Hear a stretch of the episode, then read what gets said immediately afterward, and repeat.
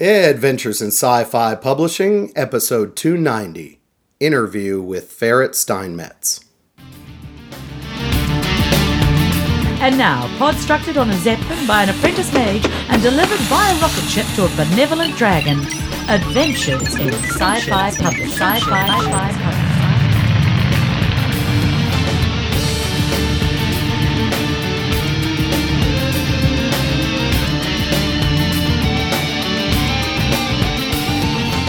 Welcome to Adventures in Sci Fi Publishing, your podcast for science fiction and fantasy media. This is Brent Bowen. Today, fittingly, I'm sitting on a patio recording this just outside Albuquerque, New Mexico, the setting of Breaking Bad.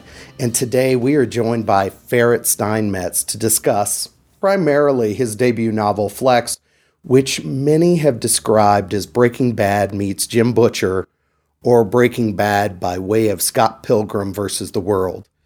If you're into discussion of magic systems, I think you're really going to enjoy our chat. Ferrett and I also spend a bit of time talking about the sad puppies and Hugo discussion a bit. And if you recall episode 289 that we had with Larry Correia and Brad Torgersen, he gets into the Vox Day controversy in, in particular. In fact, before the interview, Christy and I will provide some of our thoughts about episode 289 with Larry and Brad and talk about the Vox Day piece, as well as talking about commercial fiction in some areas where we think the Hugos actually are underserving genre.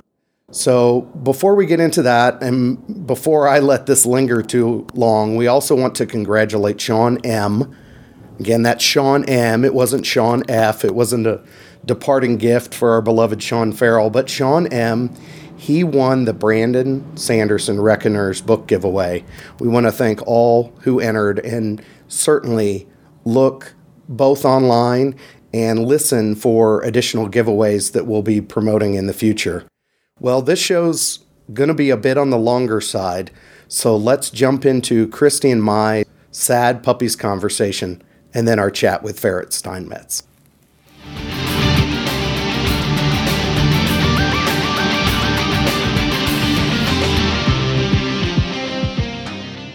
This is Brent Bowen with Adventures in Sci Fi Publishing.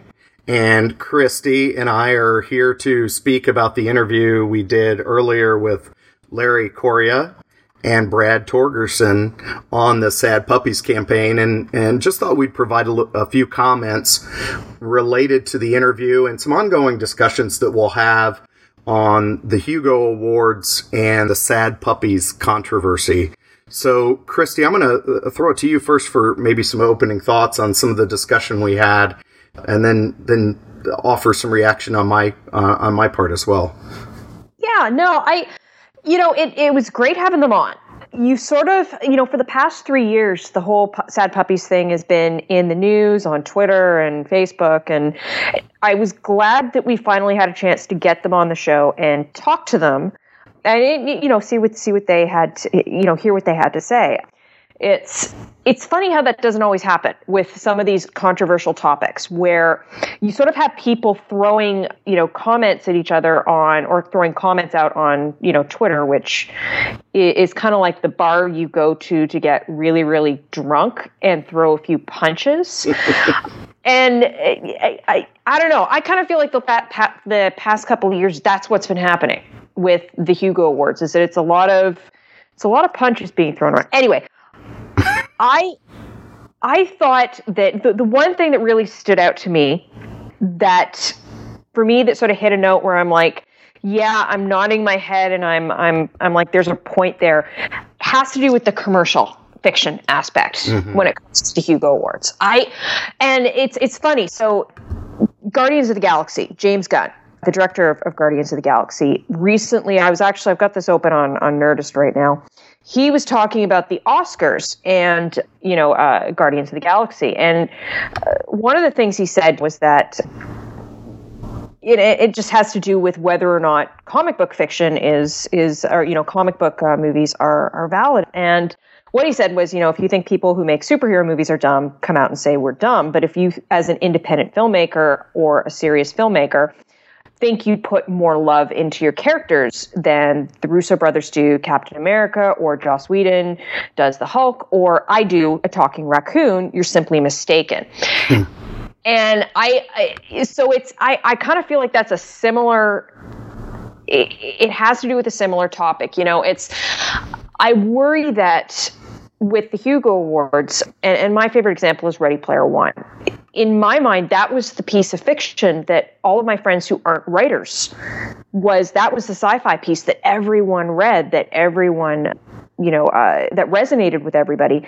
Yet it wasn't on the Hugo Award ballots. You know, it wasn't even a, a nominee, and that worries me in the grand scheme of things because it's well, it's it's a sci-fi community, it's fandom. At what point does the award lose relevancy? On the other hand, it's I've I've found great pieces of fiction from you know the Hugo Award winners and, and nominations list that I never would have read otherwise. Like China Miéville is one, and another one's Paolo Bacigalupi. I read them because they were on the Hugo nominations, or they they got Hugo nominations, and I don't know if I would have read them otherwise. So it's what do you think?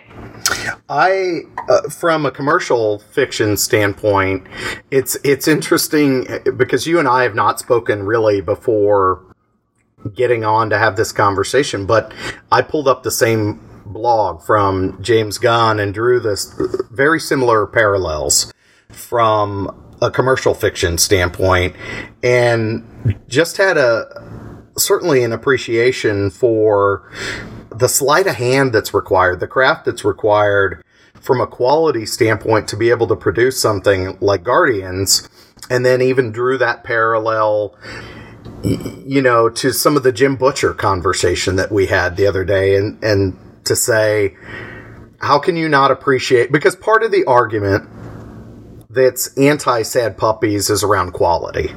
Yes. And there's a lot of a commercial fiction that's done with a significant degree of quality.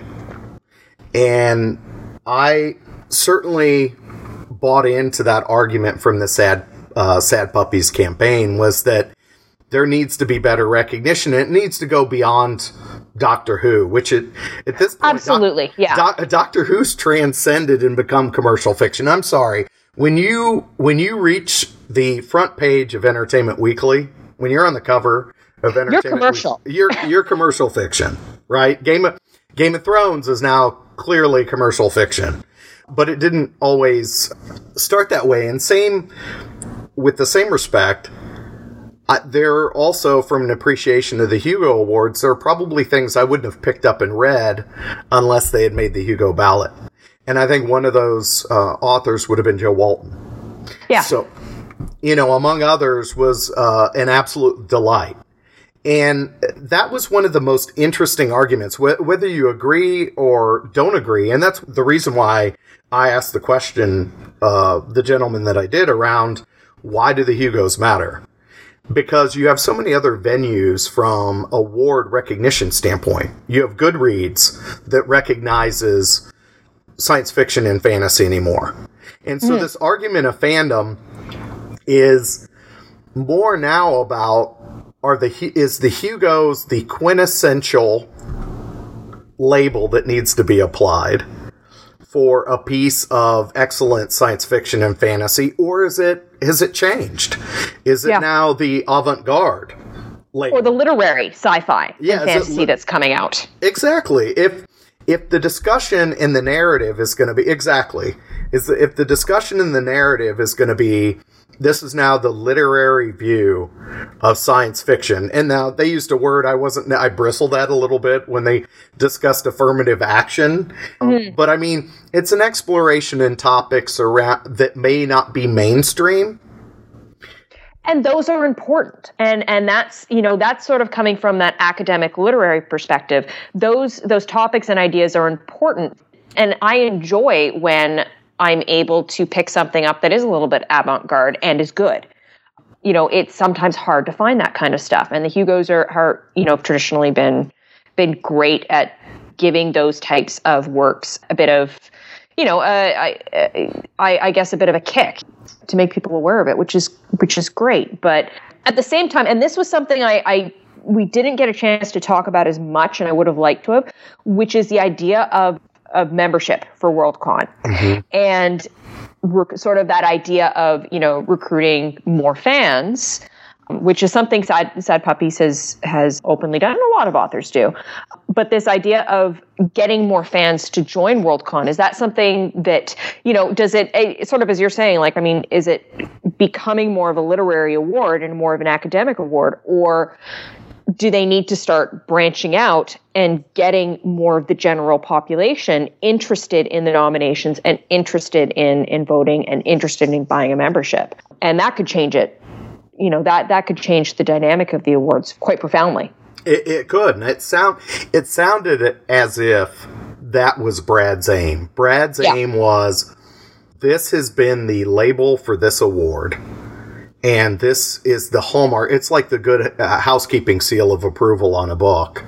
Yeah. And that's been the label for the award, where I think the argument could be the the label's changed. It means something. It means something else. Yeah. And so you have that argument. I think that as we're continuing discussion, so one of the things I think listeners need to know is that we're going to have ongoing dialogue about this discussion with other authors and others involved in the community, both within some of our upcoming interviews so one of the things that uh, will be part of my upcoming interview with Ferrett Steinmetz is that he's been speaking via Twitter. I don't think he's been throwing punches uh, via Twitter, but he's been asking some really good questions. And as a marketing guy, so most people that have listened to the show know that I'm a marketing guy at heart is the Sad Puppies campaign, well, we had a very intelligent, I thought, relatively intelligent and fun conversation with those folks. Uh, yeah, absolutely. Uh, I, I really thoroughly enjoyed the conversation with them. Is Ferrett would surmise that they have a perception problem, and so we're going to talk about that when when I talk to him, and it, unfortunately it'll be after the the Hugo nominations are closed. But he's been arguing on Twitter that they because of the Vox, because of Vox Day, at least if I'm reading his tweets correctly, which is hard to do in 140 characters, right? But he, he would argue that perception is reality, and how this campaign would look significantly different had they not included included Vox Day and associated their brand. And really we talked about that a bit too. Yeah, no, I, I agree. Yeah, that's it's a it's a fascinating point, and it's it's sort of a it would have been it, it would be very interesting if you could see if if we could like take another sort of I don't know alternate reality and see what that would have looked like because I, I I'm inclined to agree with them. That was a real, you know, in in some ways that really threw through you know that was throwing gasoline on the fire. Yeah, which Larry seem to have no qualms uh, about that, and it, you can argue or debate the merits of the decision making there. But on one on one level, as a marketing guy, that's one of the adages of of marketing or PR is that perception is reality. Yeah. And from an association standpoint, I think that's one thing we're going to hear over and over again that there's a significant brand problem when you're associating yourself with someone that's perceived to be because Larry, you know, went to bat for for Vox around a little bit in that discussion was perceived to be as a racist. So yeah. you know, it's uh, boy, if any one of us had the superpower to get into the core of anyone's heart, that I, we might, you and I may need to collaborate on a story on that. If, that would be a fabulous superpower for one person to hold. If we could get to the core of anyone's heart and just figuring out if they're being a charlatan and a showman, or if they're if they're truly a racist. Yeah. Um, but I think that's some of the discussion we're going to have going forward, and it, it's uh, it's something that was intriguing to me, and I, am glad we asked that question as we as we had both Larry and Brad on the show. No, I, I think, and it was an important question to address. It's also again on Twitter, you you see um, KT Bradford. I, I think I think Larry might have alluded to that to an article she put up or she had on, I think it was xoJane a few weeks back, that had to do about challenging your your reading what what types of works you were reading. And you know not to read i, I think the title was not reading male cis uh, cis authored works Yeah. for for a year. So it's interesting watching. You can argue that the title of that that article was a bit of clickbait. You know it, it you know e- even even you know after you read the article too like i mean the title was a bit of clickbait. So there's I, I think there's also some of that going on too where there's you you have some clickbait coming up with some of these articles and and people are jumping in and and it's the my my bar analogy for my my uh, dive bar analogy for twitter again coming up but and some people may just be plain bored about this too. So Yeah. I mean, it's it's it- when people are offering a dissenting point of view just to be offering a, a dissenting point of view, view, and that's some of the feedback.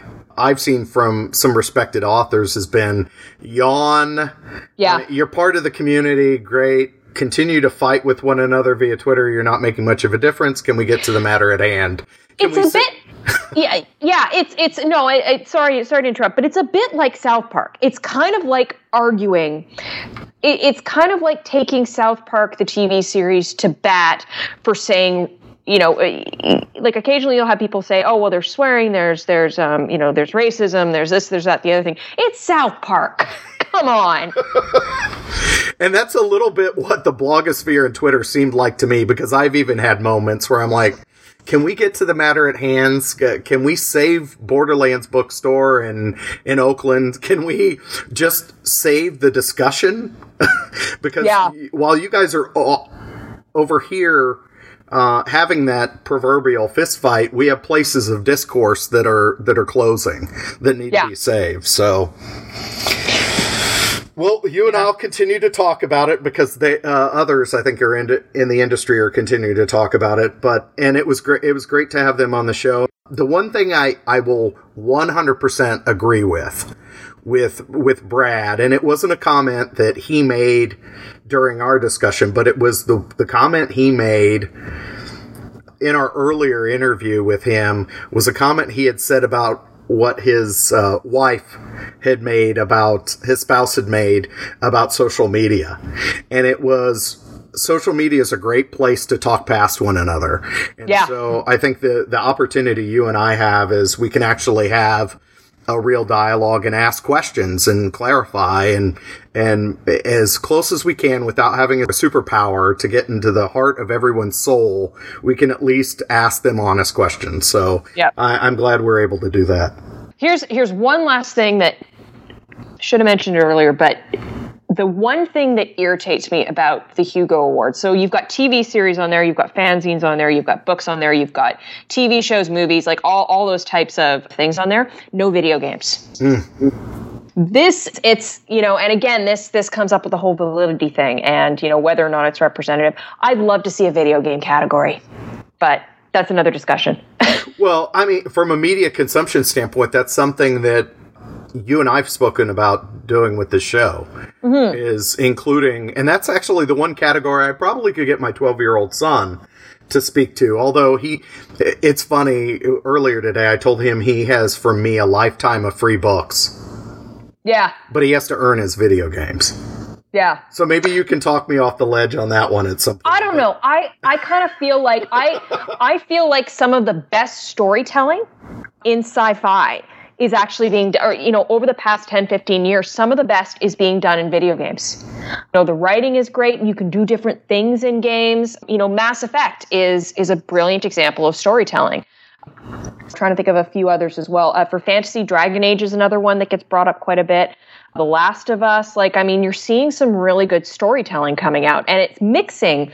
You kind of got film mixed in with, um, mixed in with with writing, mixed in with an interactive experience. You know, it's it it really is a new media form. So I I yeah, I don't know. I I, I think Mass Effect is one, and I, I, a lot of people agree with me. A lot of people will disagree with me, but I think Mass Effect is one of the best pieces of science fiction that's come out in, you know, in the last 10, 15 years. I, I think you and I need to do or figure out a way to have a series of discussions on that topic. And I Yeah. think it, I think it transcends video games. I think it's multimedia. It really is. Yeah. It, it's Yeah. it's video games being a component of that. But I actually sat in on a tremendous discussion with Kij Johnson at the Campbell conference a couple years ago, where the entire day long, well, not the entire day long discussion, but a good portion of the day long discussion talked about form and Yeah. how form influenced the story and how form beyond prose was a viable form of story that needed to be taken seriously. And I, I think, you know, I'm pretty close to, uh, in proximity anyway, to Kij. That'd be something to be great to get her on the show, as well as some other luminaries that either within the gaming industry or even hmm. within the fiction industry, because you have you have folks like Kij that are that are fans of multimedia that would probably be willing to have this conversation. Yeah. No, I, I think I think that's a show on the horizon for sure. Or at least- a couple of shows. Yeah. a, a couple, a couple of shows. Yep.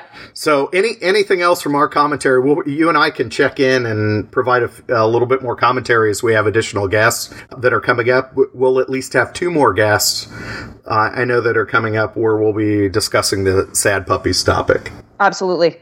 All right. Well, Christy, have a have a great afternoon and hit into that ginger beer. You bet, Brent. you too. All right. Until next time, everyone. Take care.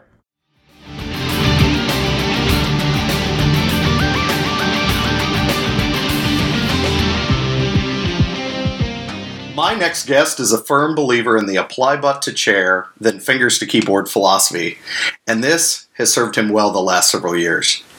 He was one of the inaugural guests when I first joined Adventures in Sci Fi Publishing, and in turn, he may not remember this, but I was his inaugural Kindle autograph request, which was the subject of much envy at a World Fantasy.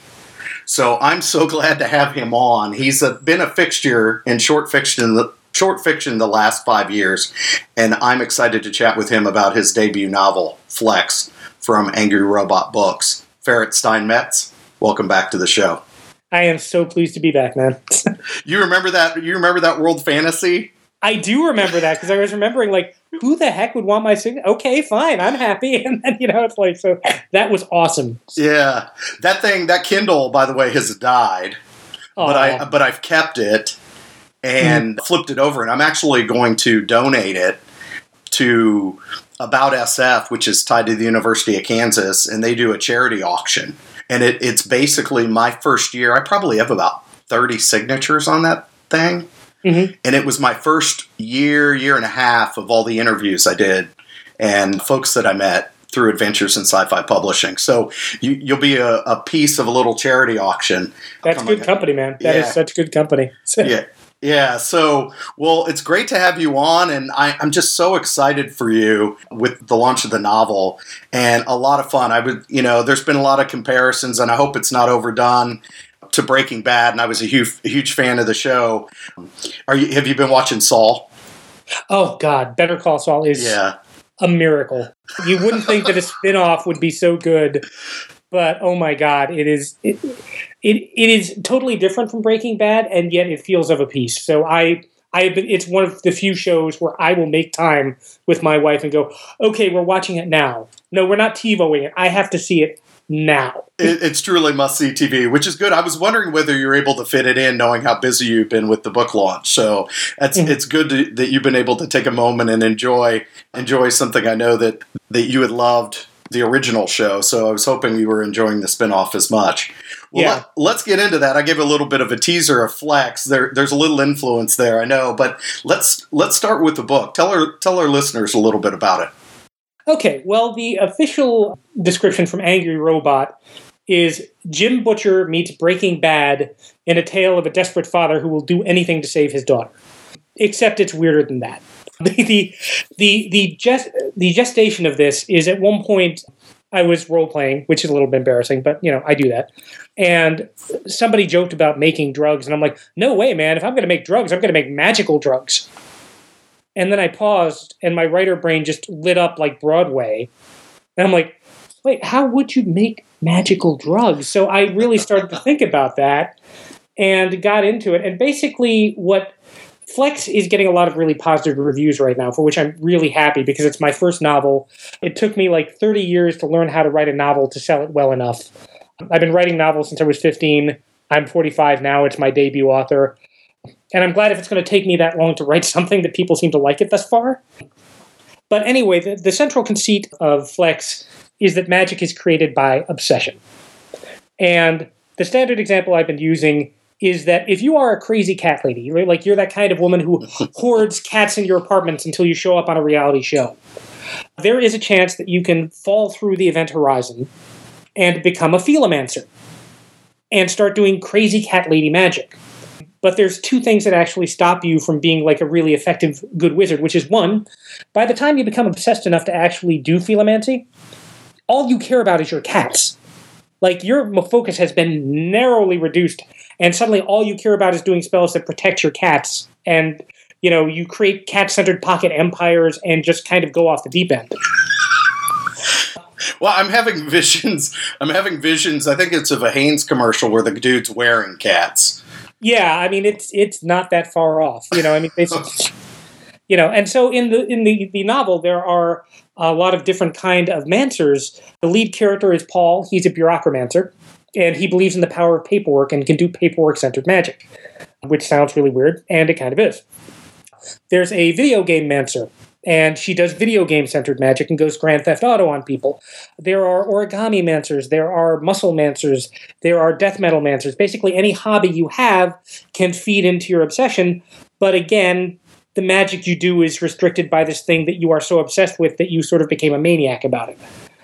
And the flip side to that is that one of the other reasons that magic is uh, dangerous and actually is in fact illegal in the world of Flex is because when you do magic, it turns out the universe went to a lot of time and trouble to create all these delicately balanced laws of physics and really, really hates anybody who's bending them.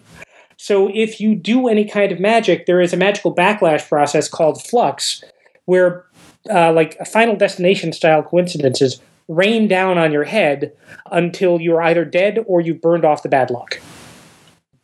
So that's the pitch for the magic system. The real actual story of it, though, because the book is more than a story, is basically have Paul, he's a bureaucramancer. He believes in the power of paperwork because he worked at a crappy insurance company. And he was trying to fix other people's bad paperwork to get them the claims they desperately needed because Samaritan Mutual, the company he works for, is willing to deny anybody's claims at the drop of a hat.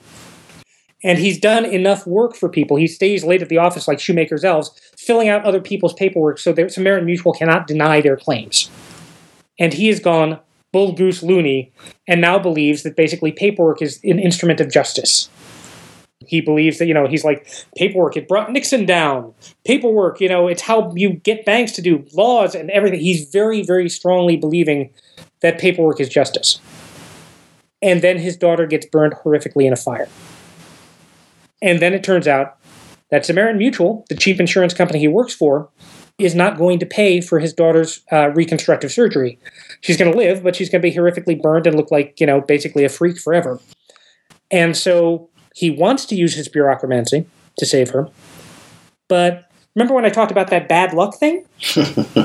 it's targeted. It's not like just bad luck rains around your head. It targets the things you love. If you are a mancer, your mother tends to die. Your girlfriends and boyfriends tend to die. The bad luck goes into the things you fear losing most and because he's new to this whole bureaucramancy stick, the first time he tries to use his bureaucramancy to save his daughter, he winds up hurting her more. And the novel becomes about his quest to master his powers. And the only way he can master his powers is by teaming up with the terrorist Mancer who burned his daughter in the first place to make drugs.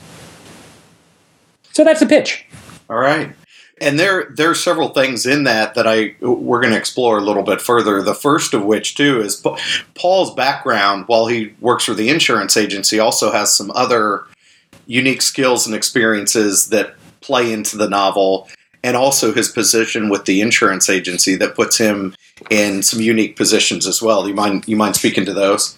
Yeah, one of the things that uh, happens in the world of Flex is that basically Samaritan Mutual is a tremendously cheap insurance company. and basically they will deny a claim for any reason. They basically you can get insurance from them, don't expect to get a claim anytime soon. And one of the easiest ways they can do it is there is a clause in most insurance contracts called acts of God and magic.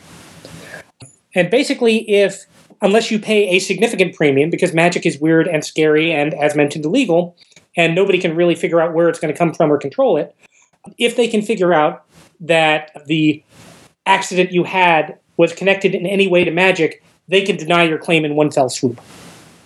Paul started out as a cop, and he fell in love with the idea of magic and wound up chasing a mancer, an illustromancer, into an alleyway, had a showdown with her, and lost his right foot. So basically, Paul is really into magic. He likes the idea of it. He's so in love with it that basically he accidentally killed a mancer, which has been eating into him all his life. But as a result, he is very aces at actually tracking down other magic users, which is one of the reasons why he can track down the person who burned his daughter. So he has a, a vast skill set related to tracking down and finding magic, which is a tremendously rare skill in this world. You know, at one point it's explicitly stated in the world that only about one out of every 100,000 people are obsessive enough to actually become a mancer. And of those people, most of them die to their flux pretty soon afterwards. Or their bad luck because they fear getting caught by the cops leads them to get caught by the cops and brainwashed and inducted into the military system as basically a bunch of brain bird magic users. So, yeah, Paul's got a lot of skills that uh, are relevant to his quest right now. Uh, the one thing he does not have, because he is a bureaucromancer, is the ability to be any good in a fight whatsoever. because, you know, if you're looking to have somebody by your side when the bullets start flying, the guy who's really good at filling out paperwork is not the guy you really want to have protecting you.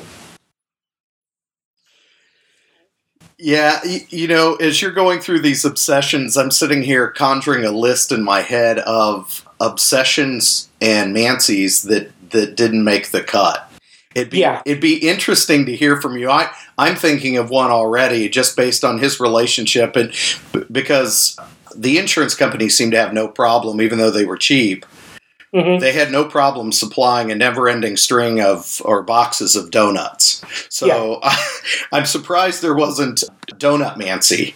In, in, uh, yeah, I actually did consider having that happen.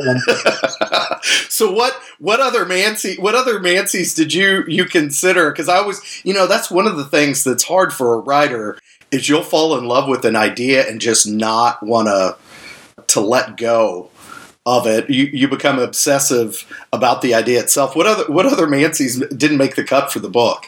Uh, well, I put them all in the sequel, which is coming out in October. So. so what can we look forward to then? Well, in in the sequel to uh, here, I'll drop I'll I'll drop spoilers. What the hell? I don't care. There's an origami mancer. There is a bookie mancer who basically got obsessed with making sports bets and managed to do horrific things. There is a Culinomancer, who's somebody who's so obsessed with cooking, her cooking became uh, a magic. And my favorite, one of the main characters in Flux, in The Flux, which is the sequel to Flex, is, wait for it, he's a Fight Club Mancer. Fight Club Mancer. He watched the movie so many times that he became obsessed with Fight Club, and he has Fight Club related powers. okay. Does he have it? Well, I'm just I'm conjuring all sorts of Im- images tied to it. I'm thinking of the uh, discussion of all the retail catalogs and furniture outlogging. I, w- I wonder if it's as much as the fighting ability as all the bipolar issues that were part of that part of that book as well. Oh yeah, there's the split there, personality issues. I mean, I love I love Fight Club with an unholy amount, and I was so glad to find a way an excuse to put in a bunch of Fight Club things. I mean, he's a real character. And the one thing I want to stress about this, because the novel sounds goofy the way I'm talking about it to a certain extent, but one of the hallmarks of my fiction is that I take a ridiculous idea, and but I put it in a world where the characters have to take it seriously. Mm-hmm. So yeah, there is a Fight Club romancer and everything like that. He really seriously believes in this stuff. He really seriously believes in trying to create a Project Mayhem in the city that he lives in. Uh, he really seriously believes in erasing his own identity in that Fight Club style so he can become somebody greater than the nebbish that he kind of is. But that takes a real serious psychological toll on his well being.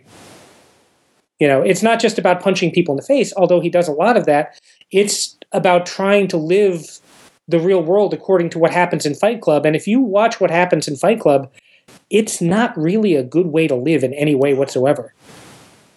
Well, and you even see that in you see that in Flex as you were talking about something that on some level, even though we're having a bit of fun with this, right, and could be viewed as absurd, and I'm I'm just enjoying talking to you and looking at the creative process as well.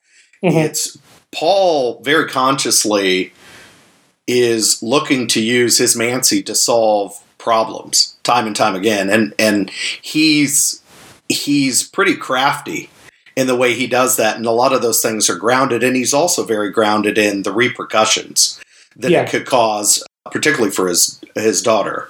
And it's Aliyah, correct? Aliyah, yeah. Aliyah, his daughter, who's yeah. been badly badly burned, and and that's where the stakes are for him, is because you know he's learning to he's needing to learn how to control his Mancy in order to in order to get the get the reconstructive surgery that she needs. So the conceit itself is obviously very serious, even though even though I wanted to have a little fun with the cutting room floor. No, no, and it's, so. it's absolutely fun. It's it's one of those things where it's fun to talk about and it's fun to come up with. But one of the things that is a very serious thread throughout the entire book is that you don't get into Mancy if you're a well balanced person. Hmm. There is, uh, you know, the, the the other main character in the book is called Valentine de Gris, and I love her. She to me is the breakout star of the book.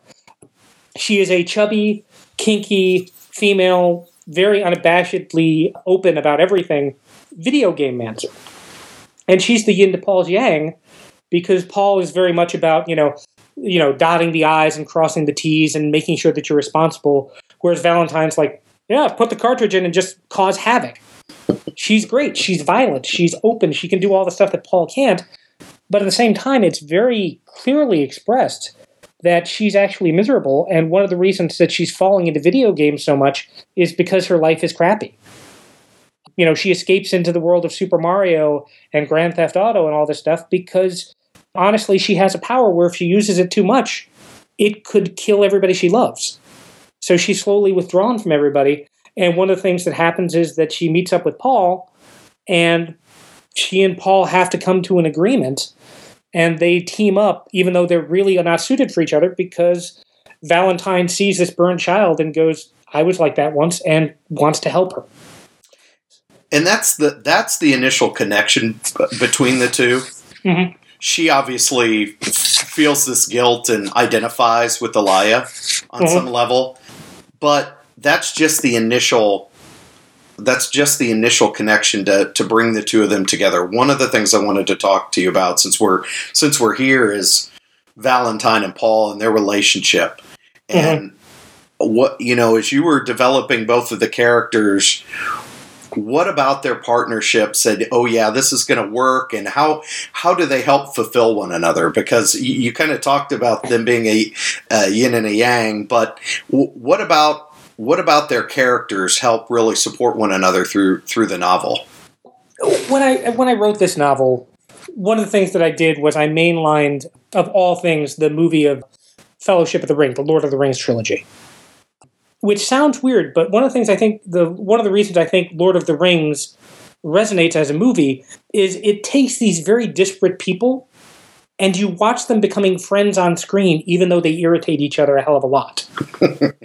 And sure, maybe Peregrine's like knocking buckets into, you know, wells and causing like huge trolls to attack him, but Gandalf does feel an affection for him, even though he's still never changing from being a pain in the ass hobbit. And one of the things that I personally hate is a lot of the sitcoms you watch. If you watch, you know, sitcom television, it's like they'll put, you know, four or five personalities into uh, they'll lock them in a paint can and have them go against each other. But realistically, there's no reason why these people should be friends at all. Like it's just an artificial thing to get as much laughs as people from people as possible. But the only reason they're hanging around each other is because the script says they have to. Mm-hmm.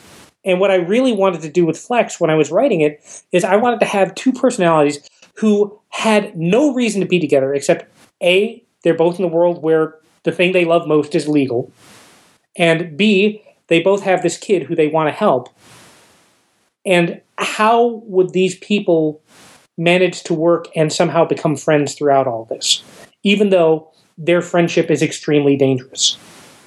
Because again, if you're friends with somebody and you have that magical backlash, if you care for them, it can go and hurt them as well. Mm-hmm. So having two having two mancers teaming up side by side is almost unheard of in this world because it's basically just magnifying the chance that something's going to go wrong.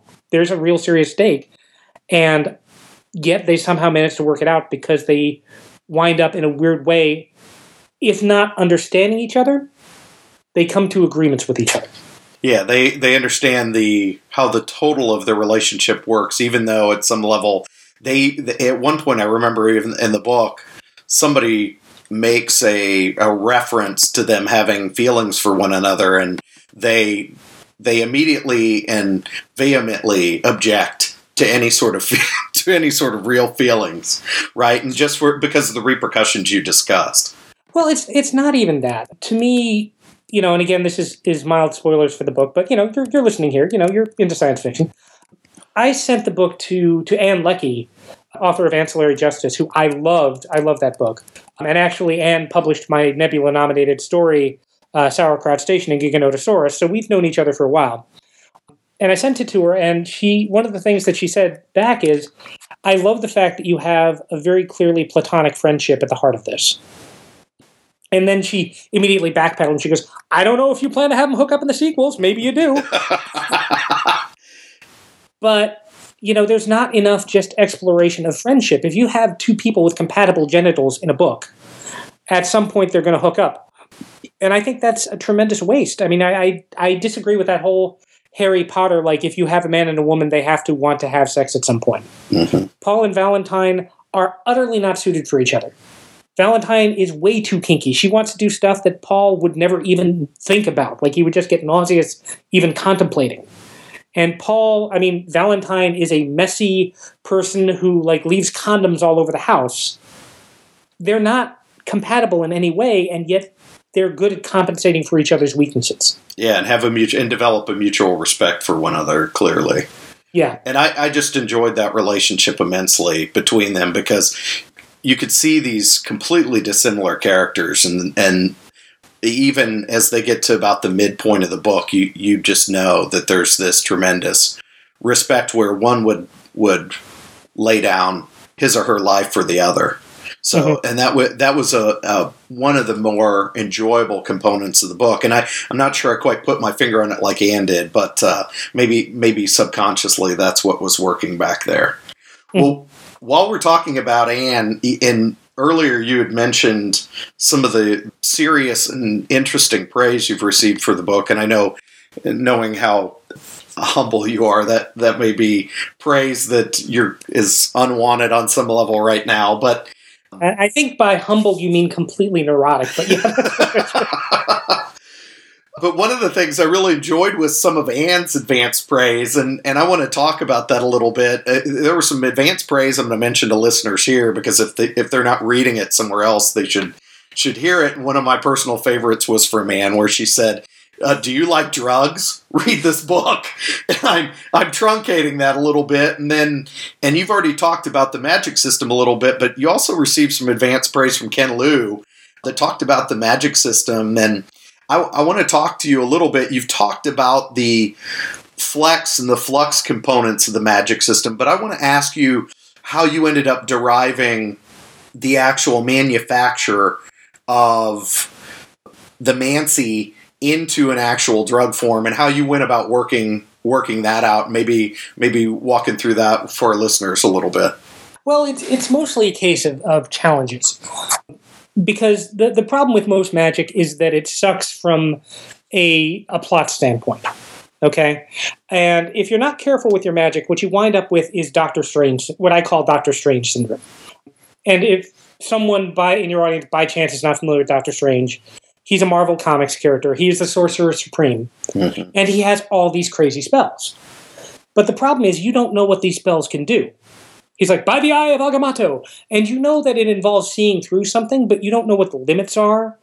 And the limits very much very, you know, very, very much depending on who's writing it. So what happens in every single Doctor Strange comic is that whenever he's in danger, he has to stop and go, "Oh my god, it's this extra dimensional deity. I don't have a spell to cast that." Or, you know, this magician, he's casting the orbs of Astrain. I, I can't counter that. And there's this actual moment where, like, you don't actually have an idea of how much danger Doctor Strange is in because you don't know what his capabilities are. So when I started writing Flex, I'm like, I want to write a magic system where I can put Paul in a situation and you can have an immediate idea of how much danger he's in because you understand the magic system well enough to know if this is going to cost him or not. Yeah, and what his limitations are. Right.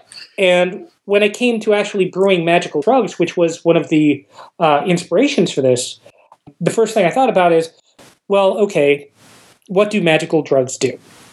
And what do magical drugs do that other drugs can't do? Because, you know, it's like you could do like a Philip K. Dick, like, oh, it gives you hallucinations, but that's regular drugs anyway.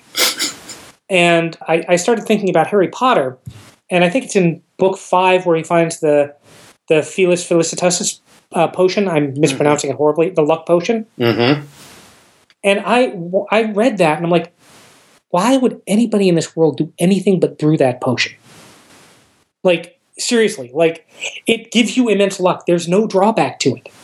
It's clearly like there's no restricted substances because they're having a bunch of high school kids make it in their class. You know, like why wouldn't you just make this all the time and be the luckiest person in the world? Uh, you know, and, and plus, you know, the thing is, if you you could bootstrap this by like, you know, hey, I'm going to drink a little bit of this and then brew a big shit ton of this potion. You know, you could make a, a huge amount of this potion and just bootstrap that. So I thought, okay, if you get all this luck, it's got a backlash on you at some point. What would happen if you had a drug that gave you tremendous powers of luck, but then at the end of it, you kind of had to pay that off? And I'm like, that's a really good situation because you could immediately see why the government would make that illegal because in the opening chapter of the book deals with a kid overdosing on Flex, and when the odds strike back on him, like just a gas main, thanks to unbelievable odds, explodes underneath him and sets a whole apartment on fire.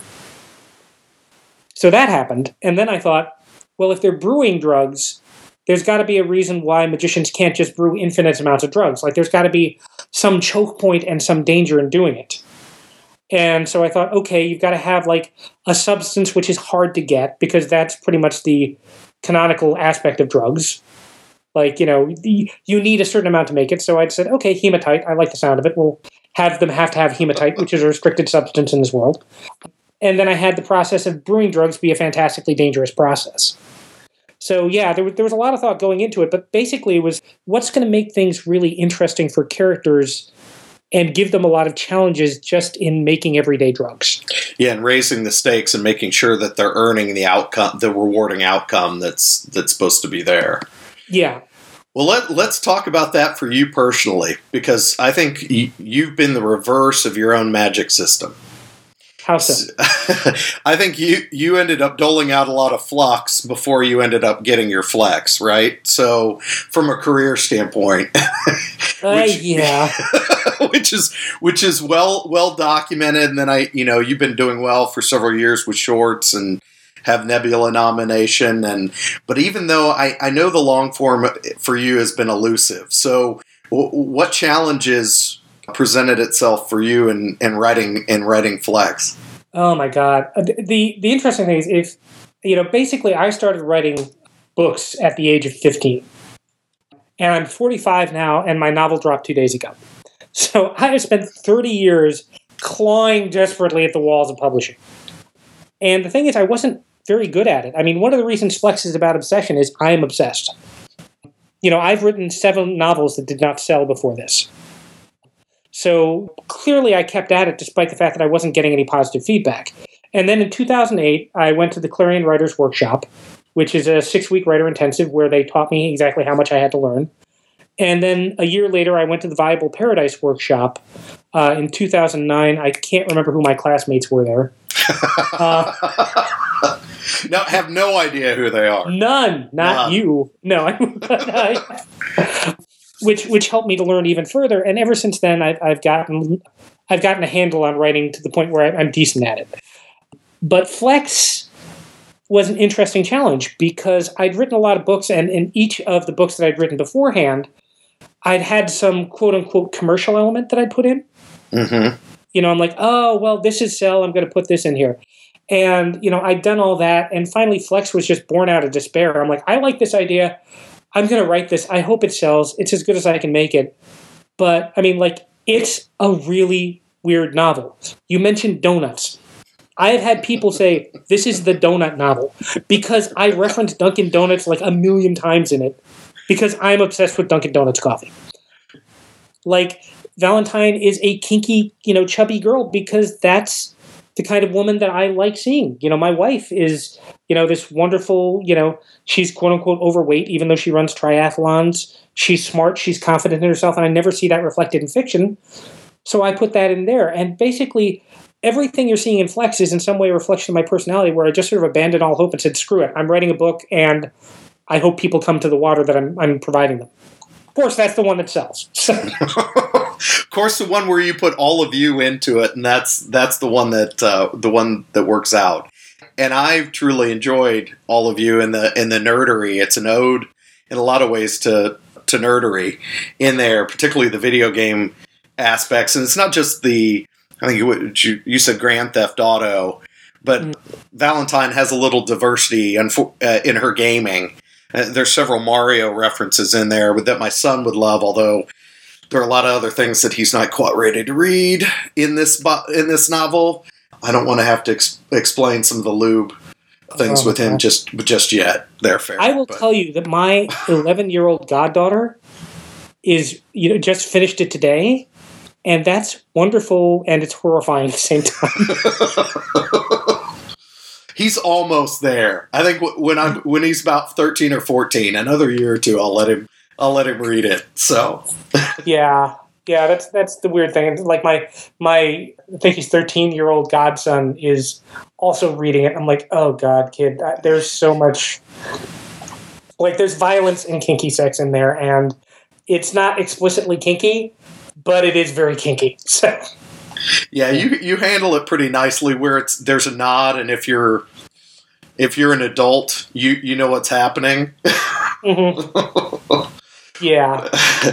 well, let's we're we're talking about folks doing a reading and finishing this book, and one of the coolest things I saw on your blog before we got to chatting. Actually, it was a couple nights ago. I was reading it. Was that I saw that Dirge Mag- Dirge magazine is doing a Flex read along. And I, I don't know if this interview will drop in time for folks to join it, but how did how did that come about? Was that I wish there was a better or? story, and I, am just telling you that uh, Angry Robot arranged it. Oh, they did. Um, yeah, I mean, it's like a, one of the one of the weird things about me and my current place is like I'm a blogger who punches way above his weight in fiction. You know, like I've been writing about polyamory and my own life story for years, so I have a blog with a fair amount of readers on it but I didn't have a novel before this. So one of the things that has benefited me from this novel is that I have so many. I, I hate to call them fans because that makes them sound sycophantic, but I have a lot of people who've been invested in my journey. And so when Flex came out, they all kind of bought it like a sight unseen. Fortunately, they seem to like it. And it also enables me to like, you know, know a lot of people like you who are like, oh, hey, Ferrett, do you want to come on my podcast? Because I've been around for so many years. But there's also the fact that Angry Robot's publicity department is top notch. They know how to get people uh, talking about a book. And in this case, though, I, would like to take credit. This is all Caroline Lambe and Mike Underwood, who are just brilliant people in their own right who've uh, set this up for me. Yeah, so. yeah. From a marketing standpoint, I thought it was it was brilliant. It, and I was glad I read it on your blog. I, I said, "What a cool concept!" to me, it was a little bit like Jo Walton's, you know, rereads, you mm-hmm. know, where she's where she's going at she's going through it, but here now you have it on a first blush.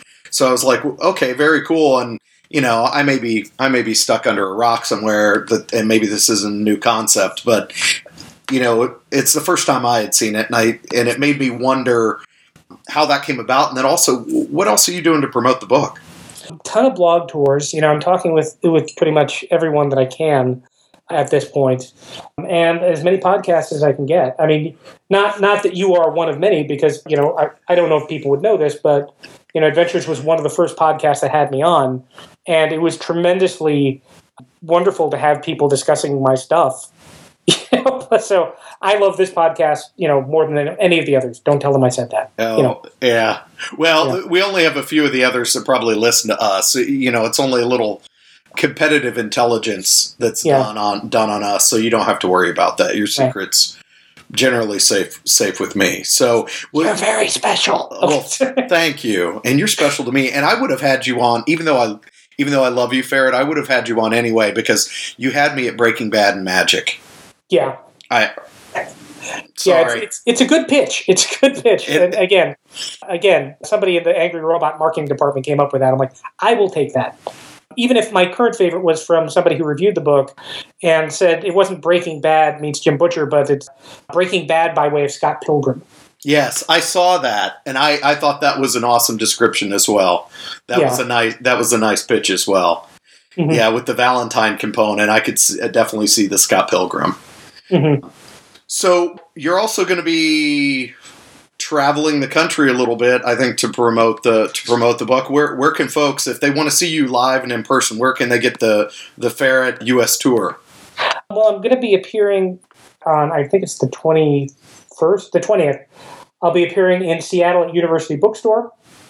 Uh, on the 21st, I'll be at In Other Words in Portland, Oregon. Then the week after that, I will be in San Diego at Mysterious Galaxy, which is where I went to Clarion, so that's really awesome going back there. That's very cool. And then in the happiest moment of the tour, uh, I will be finishing up on April 4th at Borderlands Books in San Francisco, which is great because they ran into financial problems and I thought they were going to be closed. And they're open so I can actually go there and do a reading, a signing at a legendary place. Isn't that isn't that brilliant? That that, that whole subscription model mm-hmm. went through, or the spon- or the sponsor model went through. Mm-hmm.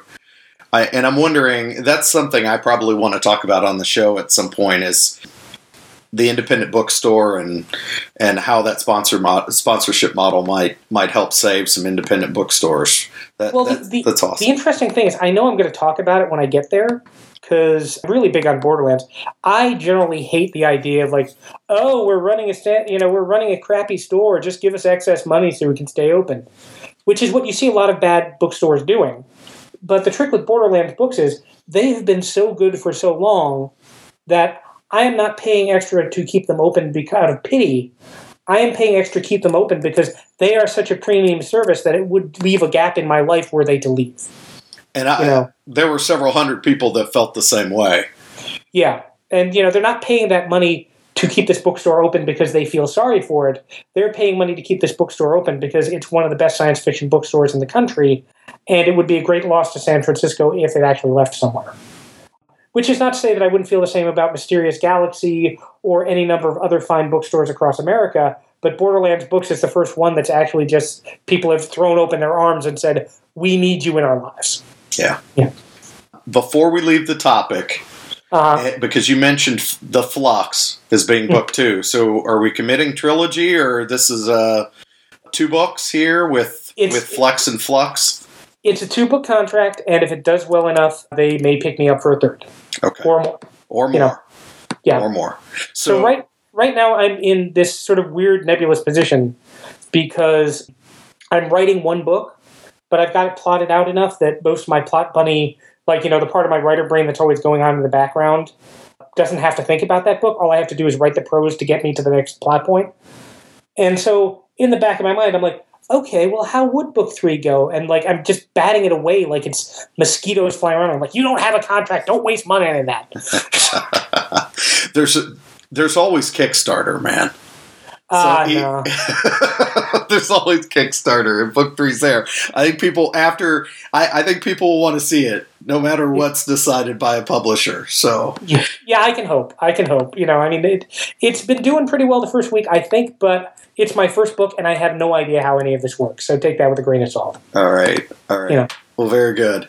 Well, before before we, I got a couple more questions for you, and and one is I saw a tweet from you the other day, and you and I talked about this. We were we had Larry Correia and Brad Torgersen on the show just preceding you to talk about the Sad Puppies campaign, and Mhm. a tweet of yours came by my feed, and I and it struck me, and I saved it. I favorited it because it struck a chord and wanted to ask you about it and it The Sad Puppies campaign's been discussed ad nauseum in genre, and your post was positing how the campaign would be viewed, how it would be viewed if it hadn't included Vox Day. And I, I was just curious what what you meant by the tweet, because you know it's hard to get full context into 140 characters, but it but it piqued my interest. And I, Yeah. I could have I, we could have chatted about it on Twitter, but it's much more entertaining to to do it where we're recorded. Oh, sure. Let's let's see if you can get me to put my foot in my mouth. You know, I'm good at that. No, I mean the the thing about the Sad Puppies campaign, and if, if you're not familiar with the the Sad Puppies campaign, it, what, did it start last year or was it the year before? I can't remember. This is year three. This is year three. Year three. Okay. So basically, they had they had a big hubbub where they tried to a bunch of conservative writers said, "Hey, we're not being represented enough in the Hugo Awards," and tried to form a voting block because all you have to do to vote for Hugo to nominate is to pay like fifty dollar entry fee or something like that. And they they went out to their conservative friends and their fans and said, "Hey, pay the money and nominate this block of writers." Okay. And to give you the full disclosure, I am pretty obviously clearly far left. If you follow my Twitter at all, and if so, God have mercy on your soul. You know, I talk about polyamory, I talk about left wing politics, I talk about all this stuff all the time, but at my heart, I'm kind of a centrist. And, you know, I'm friends with Brad Torgersen on Facebook.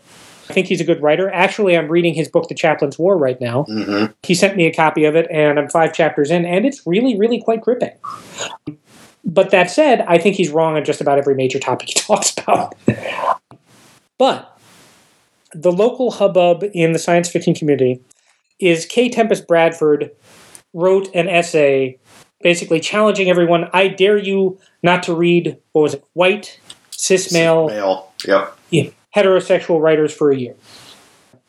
Which, you know, basically abandon people like me and Neil Gaiman and instead read people by, you know, women artists and Asian artists and black artists and transgender artists and so forth. Which is basically Tempest saying, you know, hey, these people are underread. I want to make a campaign so you people, you know, you people read the kind of books that I think don't get enough play in the world to my mind, there's nothing wrong with a bunch of conservative people doing basically the same thing and saying, we think we're underrepresented in the genre, and you need to go out and read more of our style of books. There's nothing wrong with that. I have some problems with them trying to hijack the Hugo Awards, but people have been gaming the Hugo Awards for years. This is just an explicit method of doing so. At least But- they're above board about it. Yeah. there yeah i mean you can't you can't you know it's not like hidden log rolling where you've got writers who are getting other writers friends of theirs to vote for them i mean it's out in the open you know it's happening that said while i don't object to it in principle i'm amazed at how thoroughly they shot themselves in the foot by making a couple of really awful and stupid and short-sighted marketing decisions because one of the first things they did is they tried to get vox day nominated vox day is a racist piece of crap which is not necessarily a killing blow to a writer if he's really good as a writer.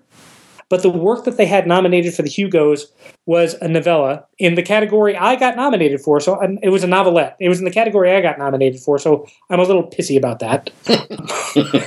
and I read about half of it, and it was turgid and terrible, and it was just plain bad writing.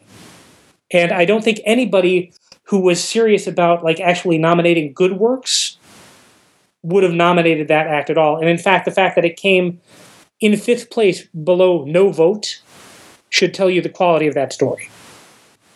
And then there's the fact that they nominated Dan Wells, who I'm friends with on Twitter. We chat a lot. I don't know whether he considers me a friend, but we certainly go back and forth. And I'm led to believe that Dan Wells was not entirely comfortable about being brought on board this thing. So When was Dan brought on? I, I haven't looked at all the slates. I could, I don't know if it was this it was, year. it was the same. It was the same year as Vox Day. oh, it was the same year as Vox Day. Okay. Right. Okay. Right. And Dan, and Dan's work was good because I'm a big fan of Dan. Sure. Uh, he blurbed my book, and I was so thrilled because I'm a big fan of I Am Not a Serial Killer, his John Cleaver thing. Uh, They're filming a movie for it right now. He posted a picture. No, uh, somebody posted a picture of him with Christopher Lloyd today from Back to the Future, Mhm. and I just about squeed for him. I'm like, he's living through. but that said, what I'm fascinated by the Sad Puppy Sleep is they took something and they're like, you know, you know, hey, we want to show you the conservatives can, and what the next word in that should be, should have been, would have been right well.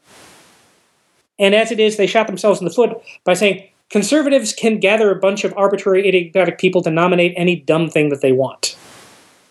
And I often wonder what would have happened if they'd actually gone out of their way to nominate not just conservative authors, but conservative authors who were really good. With quality. Your, your argument's based on qual well quality, but also the Vox Day being maybe their approach the first couple times around because they obviously didn't reach out to Dan probably before putting him on the slate.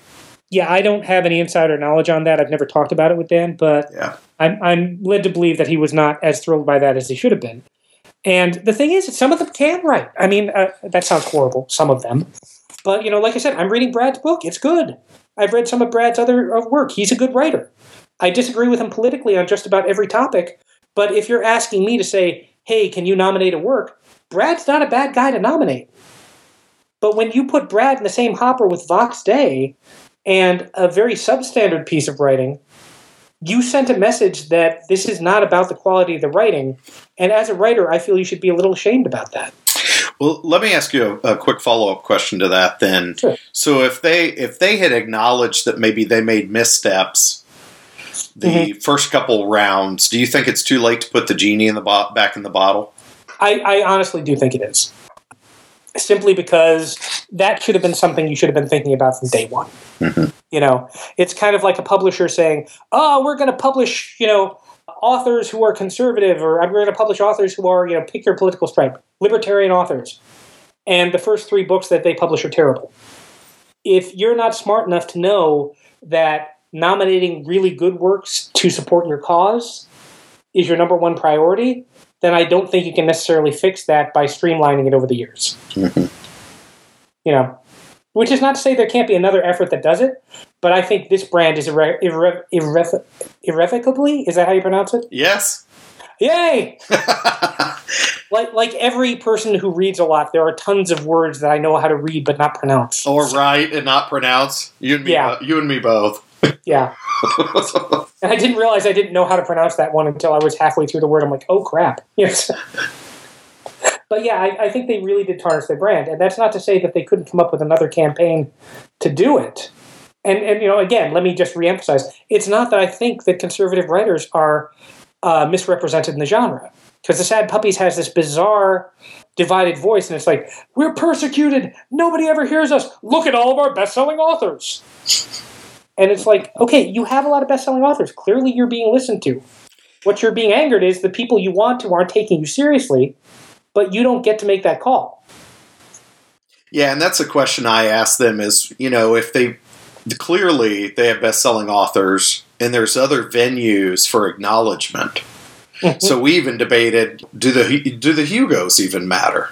Like if Right. they feel why why go after the Hugos if you feel like that's become some sort of avant-garde left from an ideology standpoint, that's where the voting block always is. There's many other places to go to receive that acknowledgement that that your craft is worthwhile, besides your pocketbook, even.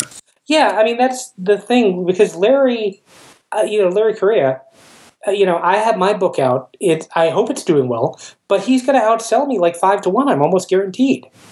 And you know, frankly, if it came down to a choice of, yeah, you know, my novel sold like two thousand copies, but it won every single you know award, or my novel's a mass market bestseller and I'm raking enough bucks to pay my household rent, you know, I'm going to say I'm going to be cheesy and choose the money it's nice to have awards, but you know, unless I can cook hot dogs on them or something like that, I'm not necessarily sure they're the best thing to have. You should send that suggestion in to the to the Hugo. I only want to be able to cook hot dogs on this thing. Well, it, it's funny because a couple years ago, I got into a discussion with a friend of mine who'd been nominated for an Emmy, and we got into an intense discussion that lasted literally the whole convention weekend. Like, you know, when you just meet somebody at a convention and every time you're hanging around, you just have the same conversation, but there's more people in there and more people giving feedback. And we tried to determine which of the major awards would be best as a murder weapon. and we ultimately decided that the Emmy was the best for finesse because it's got all those sharp, pointy bits. It It's like does. a woman mm-hmm. holding a globe, and you could be like the assassin, just nick somebody's jugular and, and take him out. But if you want to go with blunt force, then the Hugo is this gigantic, heavy bludgeoning weapon. And the greatest thing was two months ago, I was at Confusion, and I was sitting next to John Scalzi, and we were discussing his Hugo because it got delayed shipping uh, for several months. Mhm. And I told him about this conversation we had, and he says, "Oh yeah, everybody's had that conversation." It's part of the rite of passage, huh?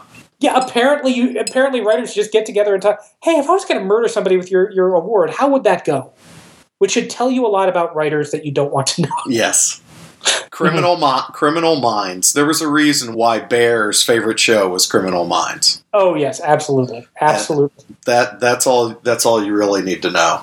Well, we've had an excellent excellent chat across a number of different subjects and again, I just want to congratulate you on the launch of Flex and I hope you see much success from from the debut.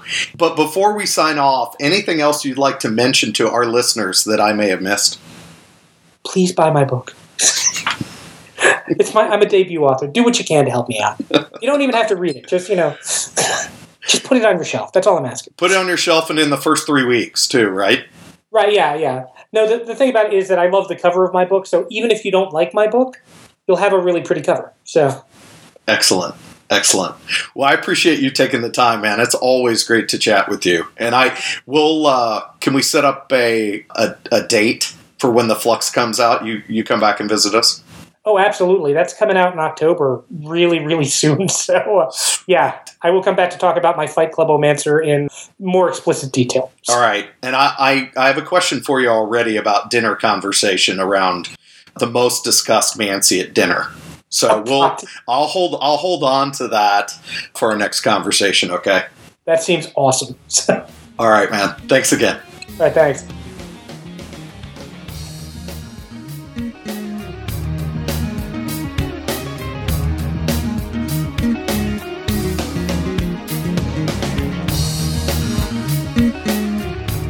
Visit Adventures in Sci Fi Publishing for show notes, links, reviews, special guests, videos, and more. Email us at adventuresinsci-fi publishing at gmail.com. Sound effects from the Free Sounds Project. Music by Asymmetry, found at musically.com. No authors were seriously damaged in the making of this podcast.